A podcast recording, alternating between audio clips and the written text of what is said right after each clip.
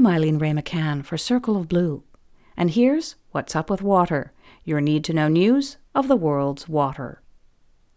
We begin with a quick survey of water stories around the globe. The United Nations warns that millions of people could die prematurely if environmental protections are not improved. Last week, the UN released an extensive report on the state of the global environment. It said that poor regulations could lead to millions of early deaths in Asia, the Middle East, and Africa by 2050. It added that freshwater pollution could lead to a rise in antimicrobial resistance and associated deaths. The report urged the public, businesses, and political leaders to protect the environment through sustainable development. In Venezuela, power has been restored to much of the country after a blackout described as the worst in its history. The week long blackout choked water supplies, cut off communications services for millions of people, and resulted in looting, violence, and the breakdown of public services. Water pumping systems are now back online in many regions. A report says the blackout was caused by a brush fire that disabled a crucial section of Venezuela's power grid. The extent of the damage is still being assessed. If the transmission network is affected, repairs could take two months. If the damage is to the Guri hydroelectric dam, which powers most of the country's grid, repairs could take up to three years and demand a Herculean effort from an embattled government and feeble electric infrastructure. In Malaysia, over 500 people fell ill in Pasir Gudang after hazardous waste was dumped into a nearby river. Many of those affected were students, overcome by toxic fumes from the unknown material. The local government has temporarily closed over a hundred schools in the industrial area until the issue is resolved. Three men were arrested in association with the dumping. Also, in Malaysia, a moratorium on mining bauxite is set to expire at the end of this month, but the government says mining will not be allowed to start until miners conduct environmental impact studies. In 2016, Malaysia halted bauxite mining after unregulated operations contaminated water sources in the eastern state of Pahang. In Iraq, wetter weather is leading to a larger than expected wheat crop. This year's crop could be nearly twice as large as last year's due to more rain, which prompted farmers to plant more wheat. In the Philippines, water interruptions have worsened in the capital, Manila, prompting a government investigation. The shortages began earlier this month and have left some areas without water for several days. The Philippine Senate announced an investigation into the shortages, with one senator saying, The public is already thirsty for the truth now that they don't have water to drink and clean with. In Australia, cases of motor neuron diseases have spiked, and experts say contaminants in water may be the culprits.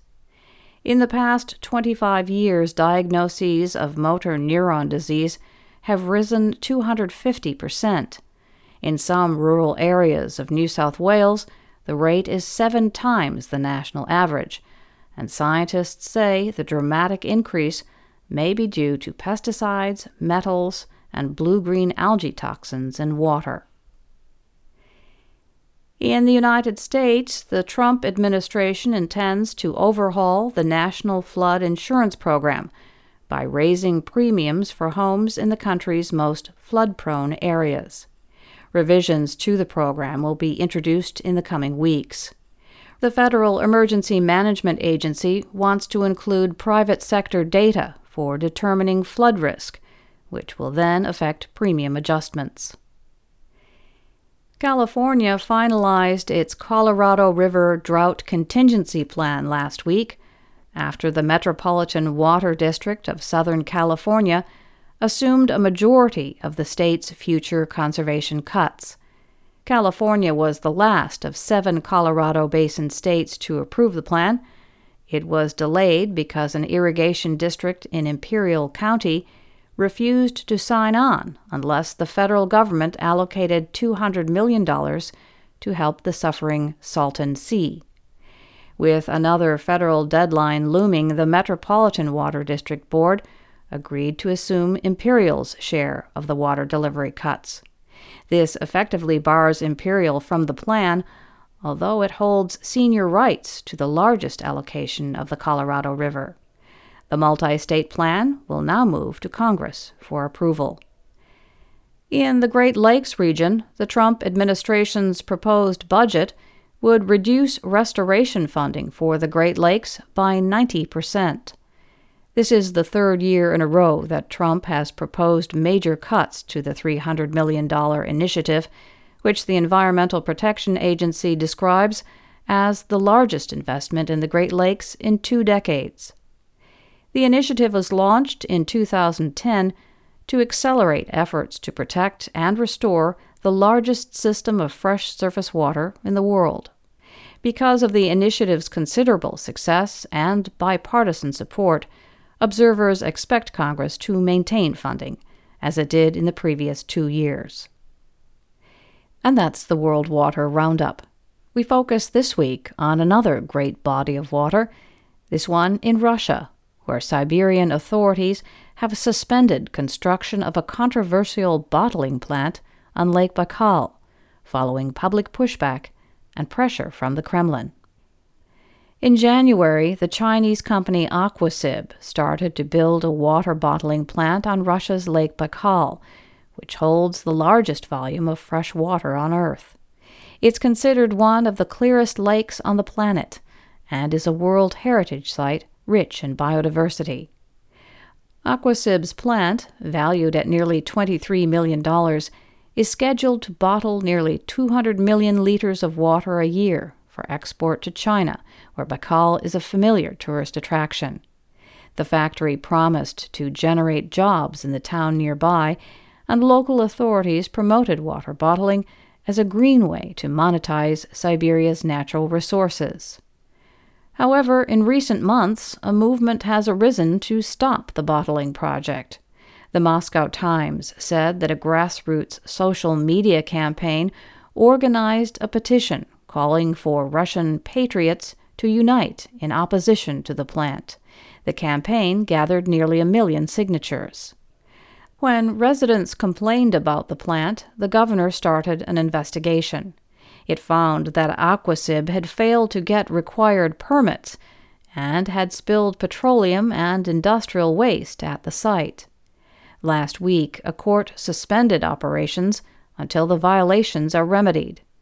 It also cited concerns about the lack of consideration for the natural features of the site and insufficient assessment of its environmental impact. The press service of the party United Russia reported last week that the court granted a lawsuit filed by the Environmental Prosecutor's Office in West Baikal.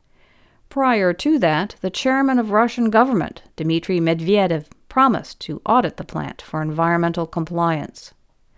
Opposition to the water bottling factory seems to stem from a combination of concerns environmental risk, economic inequity, and national identity. Scientists warn that the new plant could damage the ecosystem, supporting 20% of the world's surface freshwater. Lake Baikal has a unique microclimate that supports many species found nowhere else. Aquasib is building the factory in wetlands that are an important migration stop for protected birds such as the whooper swan and black stork. Some 50 rare bird species appear there, more than anywhere else in the Irkutsk region. A biologist told the Telegraph that the addition of pipes and human activity would destroy the marsh's bird habitat. There are currently no large industrial facilities near Lake Baikal. A paper mill was closed in 2013 after an environmental scandal and fierce opposition by activists due to the mill's waste dumping. A water bottling plant opened on the site of the old mill in 2017, but it was closed for sanitary violations. Environmental concerns are closely tied to what some Russians feel is a dangerous relationship with China.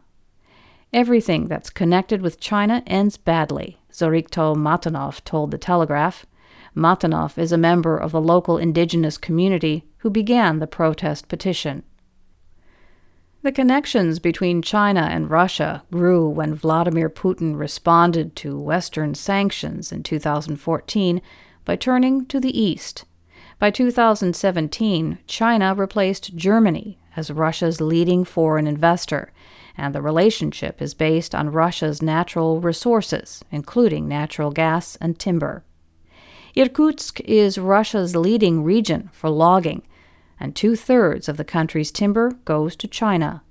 So much timber is cut illegally, says the Associated Press, that last fall the Natural Resources Minister threatened to stop exporting to China if it didn't help fund restoration efforts. Now, the news service said, residents fear that Baikal will be similarly exploited, and the regional economy will have nothing to show for it.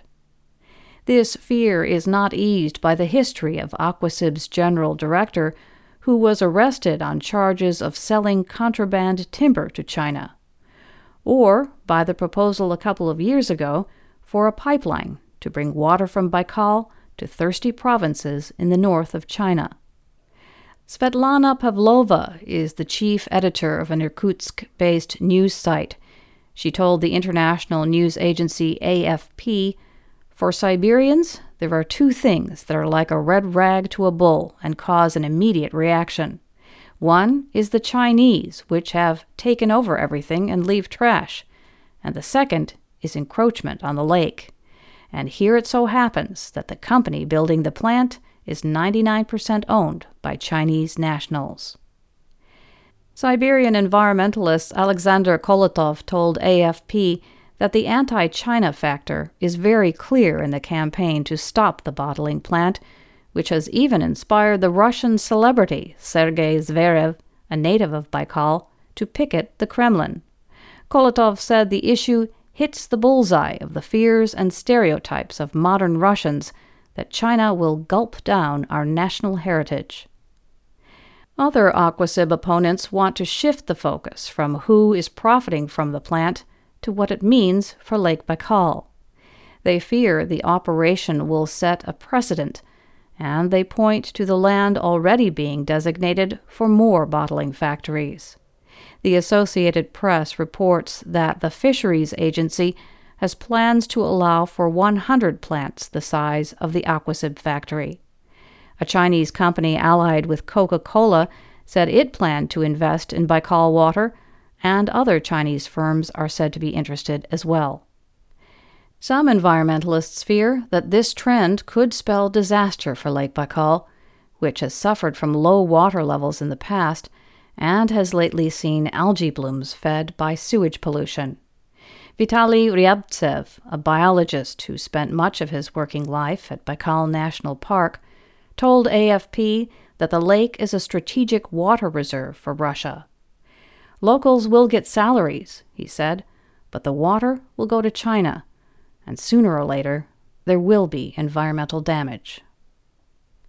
From Circle of Blue this week, a look at what researchers know and don't know about changes in U.S. groundwater quality.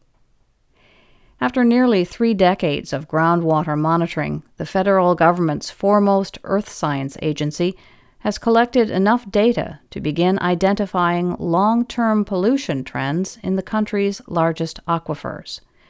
A few trends, that is, but not many. Not enough data has been collected to state for certain whether groundwater quality is getting better or worse. Two clear patterns that the U.S. Geological Survey's National Water Quality Assessment found are that concentrations of chloride and sodium are climbing nationally, while in farm regions in California and southern Georgia, nitrate levels have increased. Congress ordered the agency in 1991 to track long term changes in the nation's groundwater quality, and for good reason.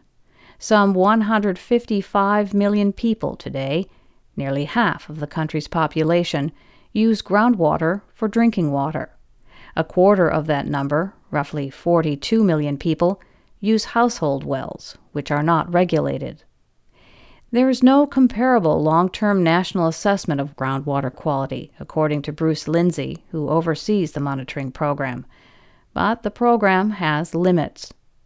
To start with, it tracks a relatively small number of contaminants, only 25, including pesticides, heavy metals, nutrients, and volatile organic compounds. New chemicals of concern, such as toxic PFAS compounds, which have drawn attention from Congress and are found in the drinking water of millions of Americans, are not included. Second, the monitoring program is designed to look broadly at the country's largest, most important aquifers, the ones used for irrigation and drinking water by high numbers of people. The wide angle view captures the big picture, but that means that local changes profoundly important on their own, can be obscured. The program, for example, does not target Superfund sites, Lindsey said. Other researchers are gathering more evidence that individual sites, be they waste dumps, factories, chemical plants, dry cleaners, underground oil storage tanks, military bases, or airports, are spoiling local groundwater on a scale too small to register in the national evaluation but large enough to contaminate wells used by households, municipalities, and farmers. A report released earlier this month from the Environmental Integrity Project, a nonprofit watchdog group, found that out of 265 coal ash pits reporting data, more than 90% polluted nearby groundwater with at least one chemical at levels above federal drinking water standards. The Defense Department, meanwhile, counts 401 bases where military officials suspect that PFAS compounds were released into groundwater. A more extensive survey of contaminated sites by the National Academy of Sciences in 2013 found more than 126,000 locations across the country with groundwater requiring cleanup. Some 10% of those sites are so extensively polluted and geologically and technically challenging that restoration may take a century. Michael Kavanaugh, who chaired the report committee, told Circle of Blue that he does not think that the number of contaminated groundwater sites has decreased substantially. And that's What's Up with Water. We'd like to know what's up where you are. Tweet us with your water news at Circle of Blue hashtag What's Up with Water.